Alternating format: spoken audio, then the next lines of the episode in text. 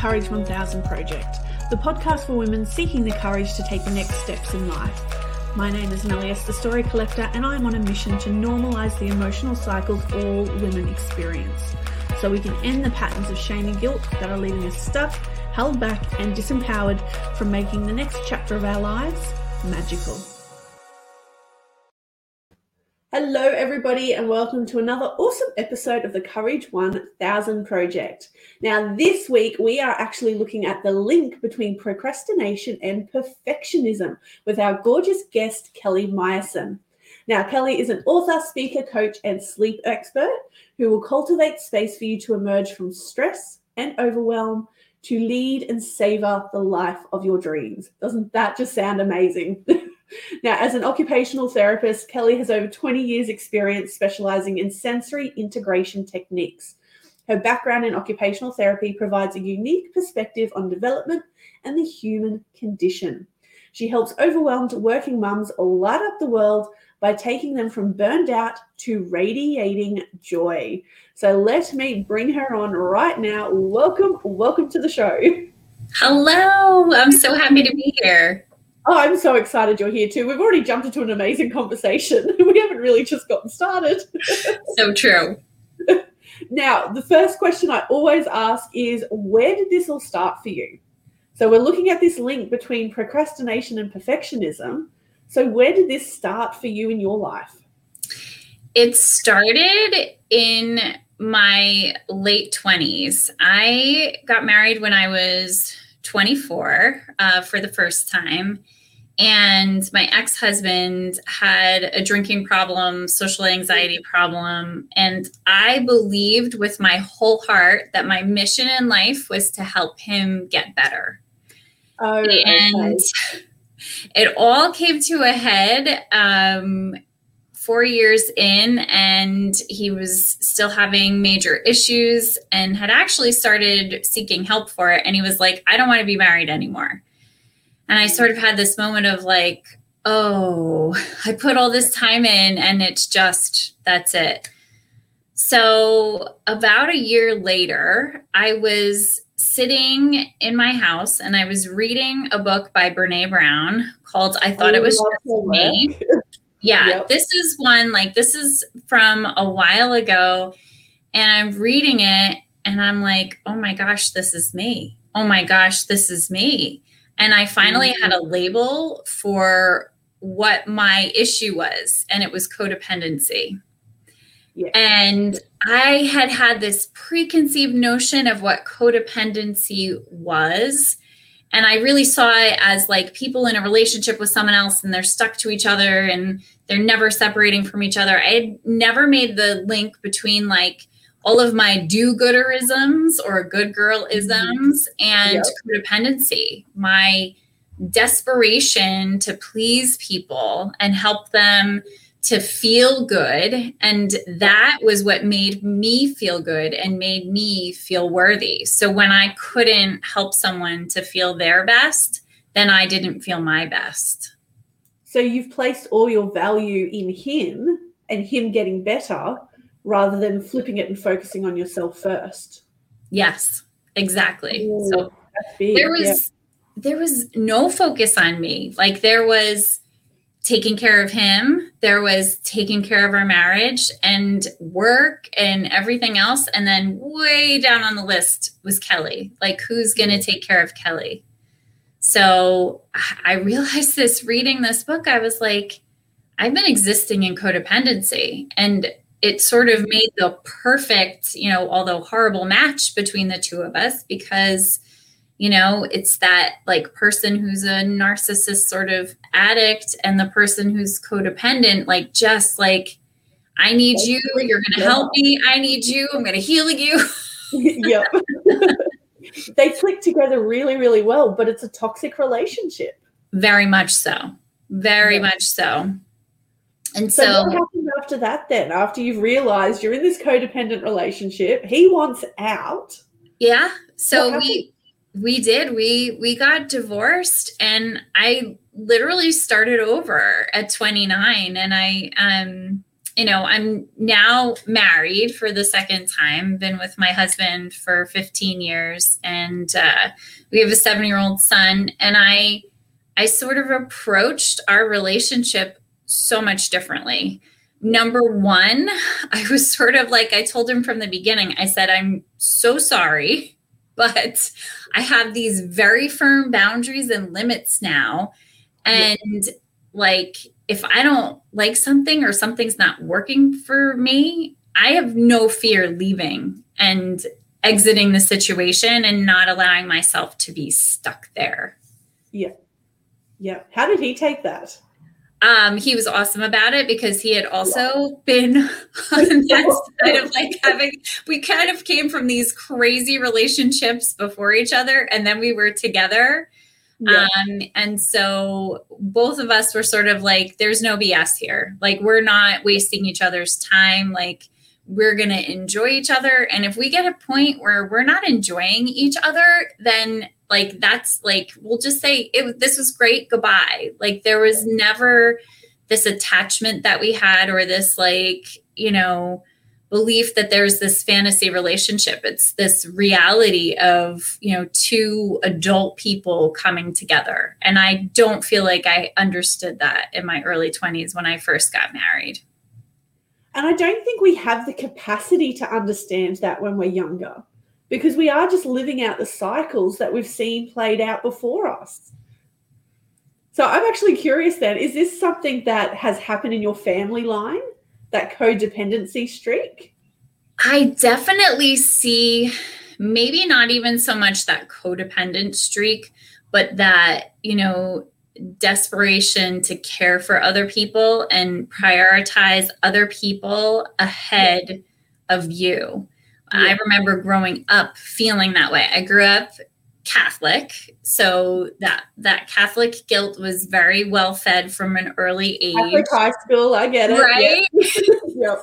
so so you know you know how that is and how it's very normalized to yep. sort of be a martyr. Like that's a great thing if you're a martyr. And nobody ever stops to think like what is that actually doing to you as a, a human and a child of God? Like you you're not treating yourself with the same love and respect. And it's everything from like serious things where in a relationship you put yourself last, or like silly things like, I'm going to give you the the bigger half of the sandwich because I deserve the smaller. And it's that like that juxtaposition between yourself and other people and I always deserve less. And I think that's the issue with it that self-sacrifice then becomes wrapped up in worthiness. And it's like that's where things get really complicated because this whole martyr thing is not a reflection of your self worth. It's just it's giving because you want to give. Right. And at some point, it's become you have to give because you have to give. Right. And then it all just gets so complicated and yuck. it's compulsive, right? It becomes it compulsive. And I mean, you've we've all been in those situations where like the self-deprecating and like you're with your friend and you're like, no, you go first. No, you go first. No, you go first. No, you you look better today. No, you look better today. And it's like this competition to like lower ourselves below. Yeah. Um, yeah. It's so it's entrained.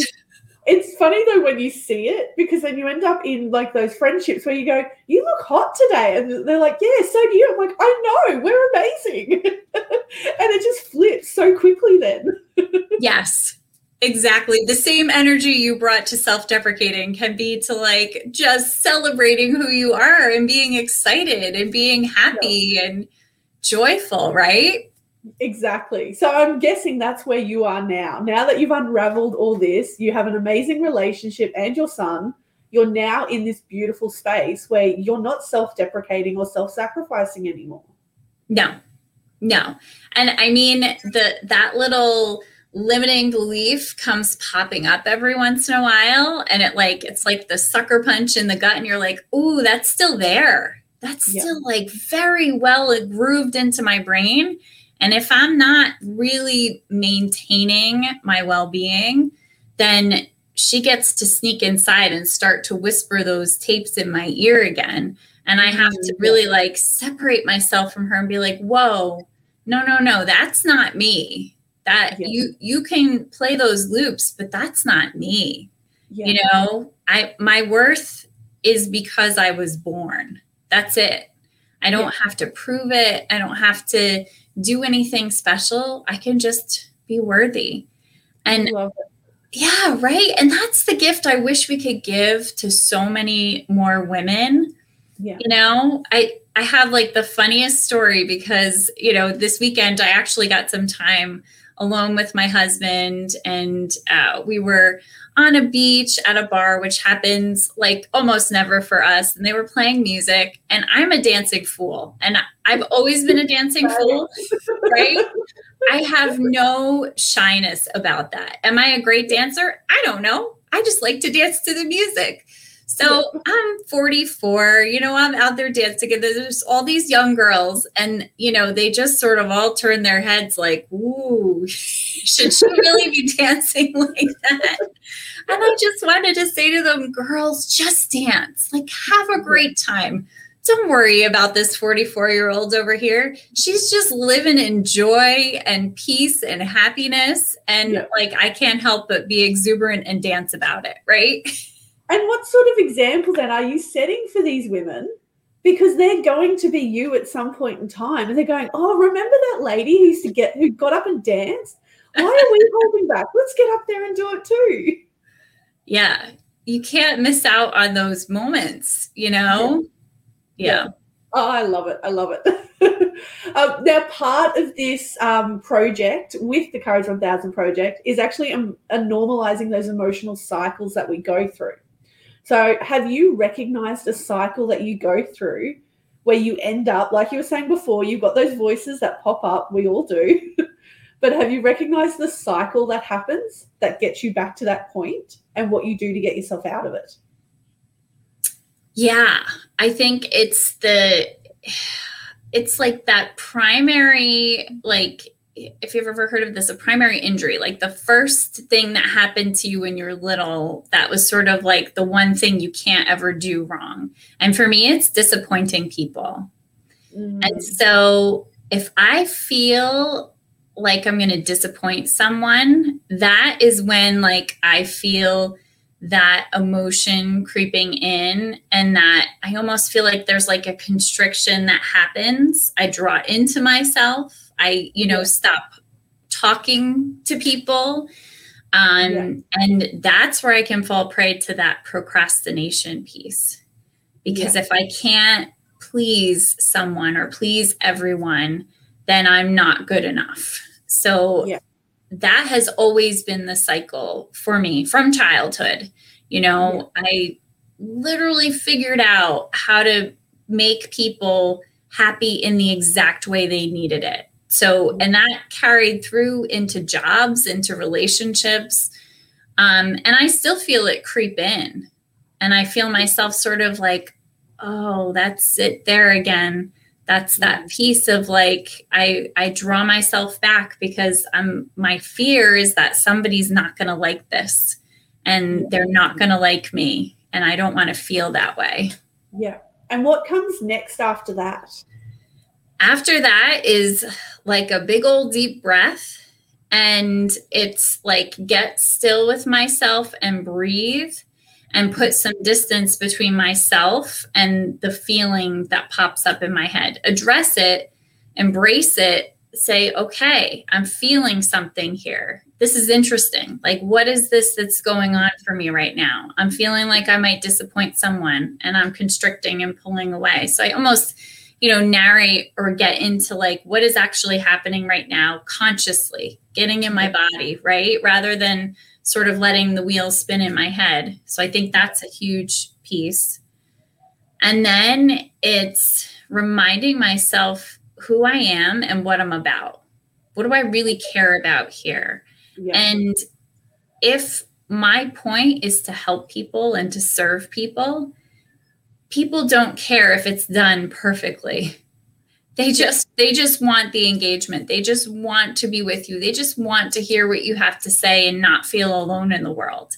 Yeah. And what I've learned is there are so many people, especially women like me, who have lived in these cycles of procrastination and perfectionism and good girlisms and codependency.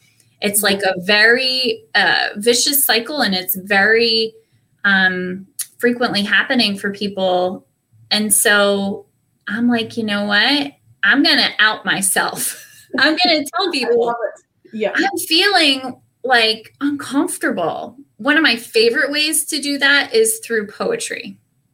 And I'm a poet myself. Yes. You some of your work with us. Oh my gosh, yes. So my favorite thing to do in those deep, deep funks is just like whatever words are popping in my head in a loop, I start writing them down. And yeah. usually after that, a poem comes out, and I can usually, you know, after I get through the whole poem, I can write myself out of that dark space.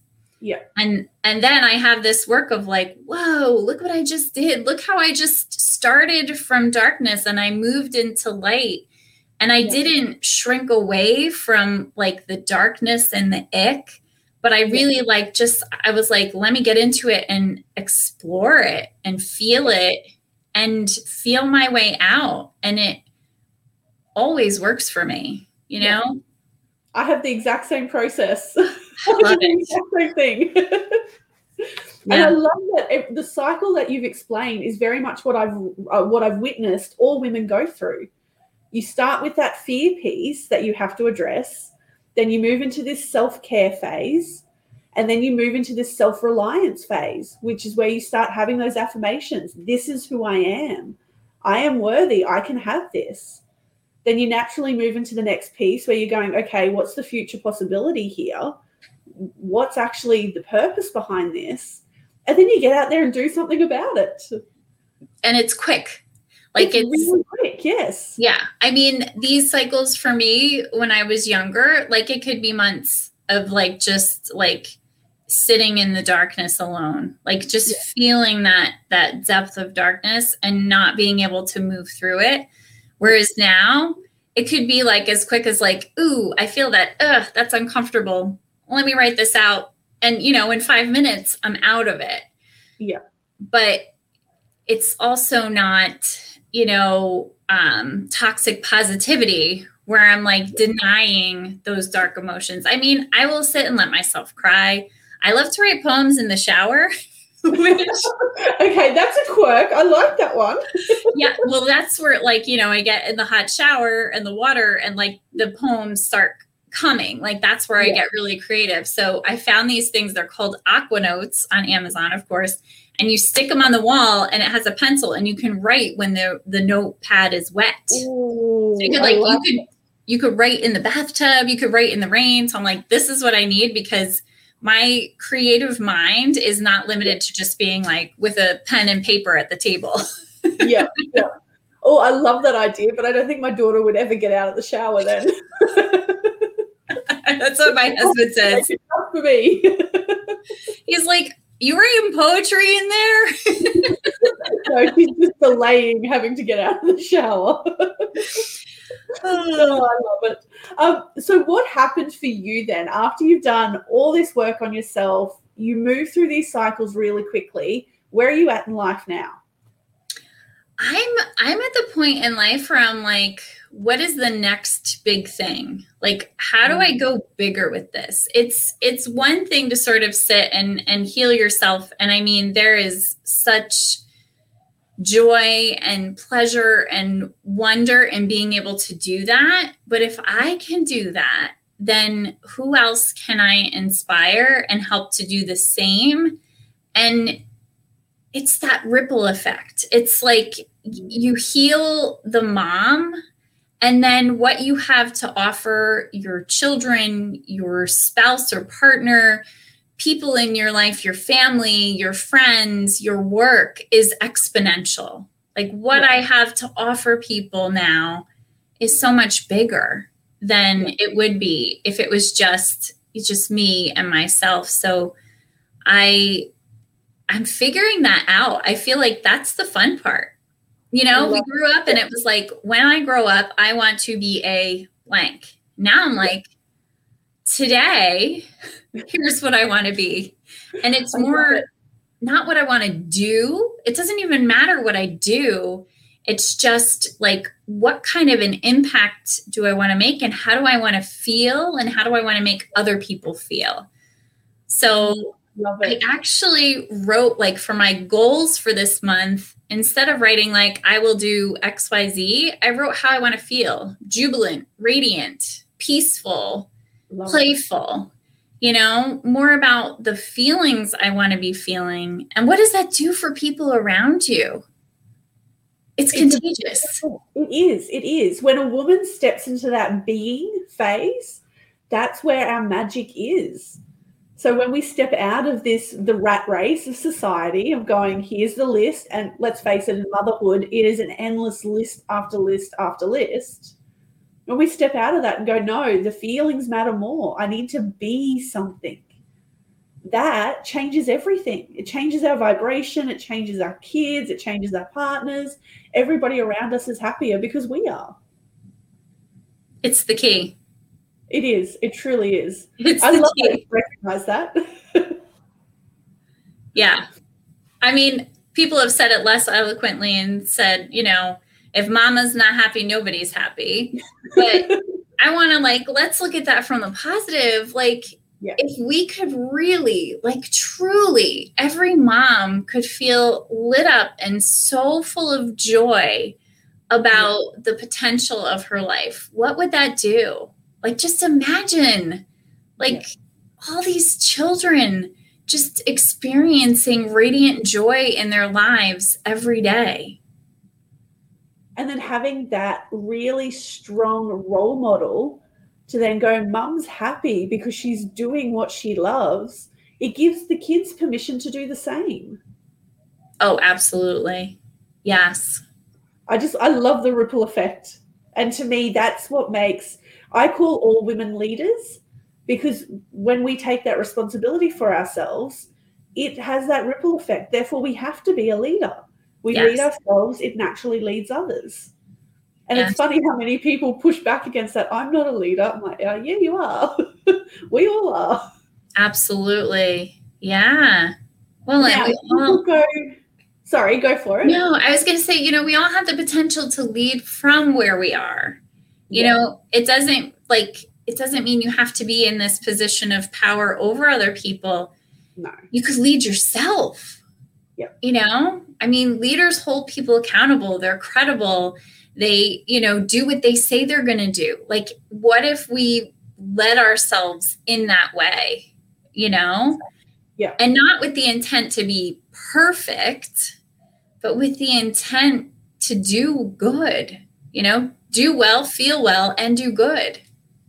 I love it. I love it. Well, the next question I was going to ask you is if you could go back in time and face yourself before this all began, what message would you have for yourself? Oh, I know it's a big one. that is a big one. Um, I think what I would say to myself is, you know, you already have it. You know, it's like in The Wizard of Oz when, yeah. you know, Dorothy already had the capability to go home. You already have the capability to go home, to find yourself within yourself. You know, you have the codes, you have the key, it's inside you, and you just have to allow it. Yeah. I love it. I love it because I have no doubt there is other people watching this who have been in the exact situation that you have been in and are going, I needed to hear that so they can then find the courage to move forward as well. And wouldn't that be beautiful? I mean, mm-hmm. the idea that I can make big mistakes in my life so that other people can see it and they can do something different. That's that's gorgeous. It is. It's truly beautiful how the world works in that way. Yep. Okay, I am going to wrap us up on that because otherwise we are going to go over time. So thank you so, so much for coming on the show today. Beautiful. It has been an absolute pleasure. Same. Oh my gosh, I've enjoyed this tremendously. Thank you. Oh, we're going to talk a lot more, definitely. Yes. Now, uh, just before I finish up for today, um, if you would like to get in touch with Kelly, you will find her information below this video if you're watching on social media, or if you are watching or listening, I should say, on the podcast version, you will find her information in the description of the podcast. Um, so, as I said, thank you so much to Kelly for adding her story to the Courage 1000 project. Um, and join us next week as we continue on this mission of collecting stories of courage so you can find the inspiration you need to take control of your life the feminine way. If you'd like to join me on my mission to normalize the emotional and intuitive cycles all women go through, join my free community at nellies.com.au.